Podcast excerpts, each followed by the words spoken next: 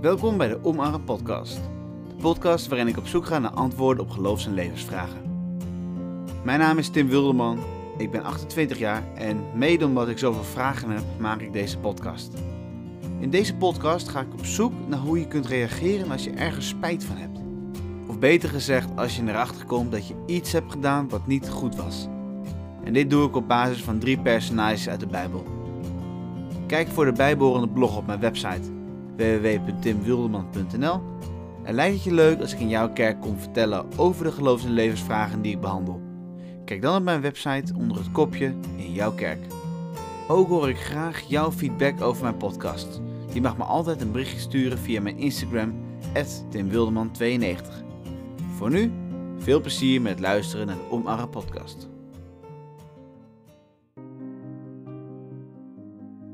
Soms kun je spijt hebben van wat je hebt gedaan. Dat zal altijd zo blijven.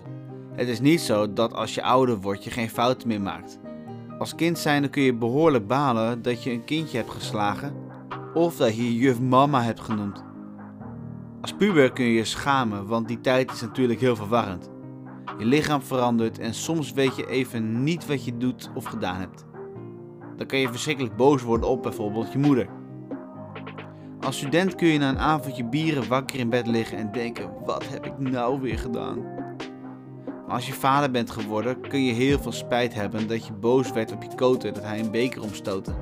Maar ja, wat kan hij eraan doen? In deze podcast wil ik een aantal personages behandelen die iets hebben gedaan wat niet goed was. De een had spijt, de ander niet. En de derde maakte zo'n bekering mee dat hij bijna radicaal werd. Personage 1. Sal. De koning die God niet wilde, maar op last van het volk toch maar gekozen werd. Beetje tegenstrijdig. Ach ja. Sal was in de oorlog met de Amalekieten. Een sluw volk van plundelaars die zich al heel vaak tegen Israël gekeerd hadden. God wilde zijn volk beschermen zodat het niet meer zou gebeuren. Dus dat volk moest verslagen worden en niet gespaard blijven. Alles moest weg. Heftig verhaal als je het zo hoort en leest. In deze podcast wil ik het over Saul hebben en niet over de oorlog zelf. Saul liet alles wat van waarde was in leven voor zichzelf, net als de koning van de vijand. Ook had hij een gedenkteken voor zichzelf gemaakt. Dus hij keerde zich blijkbaar tegen God. Hij was ongehoorzaam en arrogant. Hij vond dat hij de overwinning had gewonnen op eigen kracht en niet op basis van de zegen van God. Toen de profeet van God genaamd Samuel zich meldde bij Saul om hem te confronteren, waren de eerste woorden van Saul: Wees gezegend door de Heer. Ik heb gedaan wat de Heer mij heeft opgedragen. Al dus 1 Samuel 15, waarin het verhaal te lezen is. Hoor ik daar schapen blaten en runderen loeien? zegt Samuel. Eh, ja, eh, dat wilden de soldaten. Om ze eh, te offeren. Ja, te offeren aan God. Wat een larikoek. God hecht geen waarde aan offers, maar aan gehoorzaamheid. En Saul neemt zijn verantwoordelijkheid niet. Hij is koning en claimt ten onrechte de overwinning. Houdt de beste spullen voor zichzelf en geeft er van zijn leger de schuld. Saul is zich van geen kwaad bewust. Ik heb toch gedaan wat de Heer mij opdroeg? Waarop hij weer de soldaten de schuld gaf. Meerdere keren weigert Saul verantwoordelijkheid te nemen en dat is een van de belangrijkste dingen om te doen als je iets doet wat slecht is in de ogen van de Heer.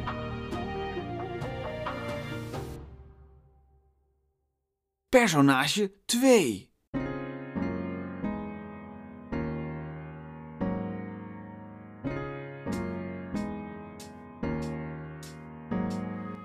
Koning David, de man naar Gods hart, de geloofsheld en een van de voorvaders van Jezus. Hij beging een enorme fout, met dodelijke gevolgen. Dit op basis van een van de zonden die we allemaal vast wel een keer met enige regelmaat maken: lust. Hij zag Bathsheba en wilde dat zij bij hem kwam. Hij liet onderzoeken wie zij was en liet haar bij zich komen.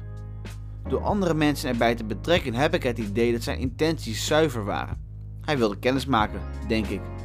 Maar hij kon zich niet beheersen en had seks met haar. Ze werd zwanger, maar ze was getrouwd. Had zij iets moeten doen om te voorkomen dat ze seks hadden? Nou ja, ze zal vast geweigerd hebben. Maar ja, David was een knappe koning. Toevallig was haar man een van de dertig van de trouwste volgelingen van David. Hij heette Uria. En David liet Uria bij zich komen en wilde dat Uria met zijn vrouw ging slapen. Maar het volk was in oorlog, dus Uria weigerde. Hoe kon hij met zijn vrouw zijn als de rest van het leger klaar stond om aan te vallen? Het was een schande wat David gedaan had. Een getrouwde vrouw bezwangeren. En hij kon het niet verdoezelen. Dus moest Uria dood. Hij werd in de voorste linie geplaatst en kwam om het leven. De profeet van de Heer kwam bij David en confronteerde David met zijn zonde en legde hem de gevolgen uit. Die waren niet mals. Als je die wil lezen, lees dan 2 Samuel 12. Een van de gevolgen was dat het kind zal sterven.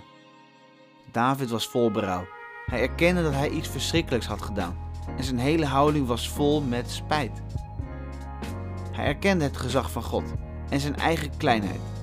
David bad tot God om vergeving, was streng aan het vasten en sliep op de grond. Dit alles uit ontzag voor God. Toen het kindje stierf, wreef hij zich in met olie en trok andere kleren aan en ging naar het huis van de Heer en knielde. Zijn hele houding was erop gericht om zich met God te verzoenen. Hij erkende zijn fout en wilde die fout niet meer maken. Personage 3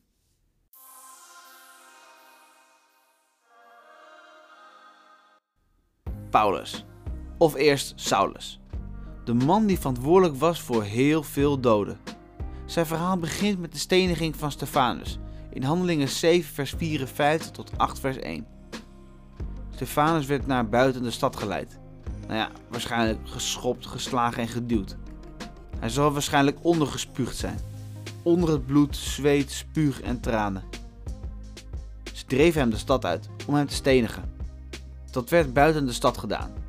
De getuigen gaven hun mantels in bewaring bij een jonge man die Saulus heette. Stefanus stierf en Saulus keurde het doodgoed. Het lijkt nu alsof hij het er alleen maar mee eens was en erbij staat als toeschouwer. Maar volgens het Tankraat Sanhedrin, wat een soort van wetboek strafrecht was voor de Joden, moeten twee rechters de steniging bijwonen. En volgens dat wetboek moeten de getuigen van de steniging hun mantels geven aan een rechter, om zo aan te geven dat de executie onder de verantwoordelijkheid van de rechter plaatsvond. Dus Saulus was niet een studentje die erbij stond en een jas aan vasthield. De vertaling van jonge man is in het Grieks iemand van een jaar of veertig. Hij is dus een volwassen vent die de moord goedkeurt en is verantwoordelijk voor de dood van Stefanus. Direct na de gebeurtenis opent Saulus de jacht op christenen. Hij jaagt mannen en vrouwen met geweld het huis uit. Hij sleurt ze uit hun huis en liet hen opsluiten. Later zegt Paulus tegen koning Agrippa over de vermoorde christenen: Als ze ter dood gebracht werden, gebeurde dat met mijn toestemming. Hij had dus heel veel bloed aan zijn handen. Saulus bekeert zich door een ontmoeting met Jezus. Voortaan zal hij Paulus heten. In de woestijn is hij op weg om nog meer christenen te vervolgen. En dan komt Jezus door een enorm licht uit de hemel. Jezus zegt: Sal, Sal, waarom vervolg je mij? Wie bent u, Heer? Ik ben Jezus die jij vervolgt. Saulus was blind voor wie Jezus is en wat hij gedaan heeft. En nu is hij letterlijk blind. Drie dagen lang eet Paulus niet en drie dagen drinkt hij niet. Hij is vol van berouw. Wat heb ik gedaan? dacht hij. Zijn ogen werden geopend, zowel letterlijk als figuurlijk. Hij wist nu dat zijn hele leven in teken zal staan om aan de hele wereld te vertellen wie Jezus is. Het mooie aan de situatie van iemand als Paulus is enerzijds de toewijding van Paulus aan God en anderzijds hoe God het beste uit de situatie kan halen.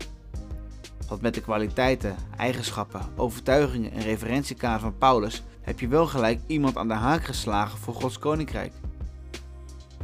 God kijkt ook verder dan onze zonde, onze schaamte en wat we gedaan hebben. God kijkt naar onze mogelijkheden en onze reactie op alles wat we doen. Wat is de houding van ons hart? Zijn we proactief en hoe gaan we om met situaties die ons tekenen? Saul ging in verweer. David trok het boetekleed aan en Paulus ging zich radicaal inzetten voor God. Hoe reageer jij op situaties? Ben je iemand die zichzelf verweert? Of durf jij het boetekleed aan te trekken?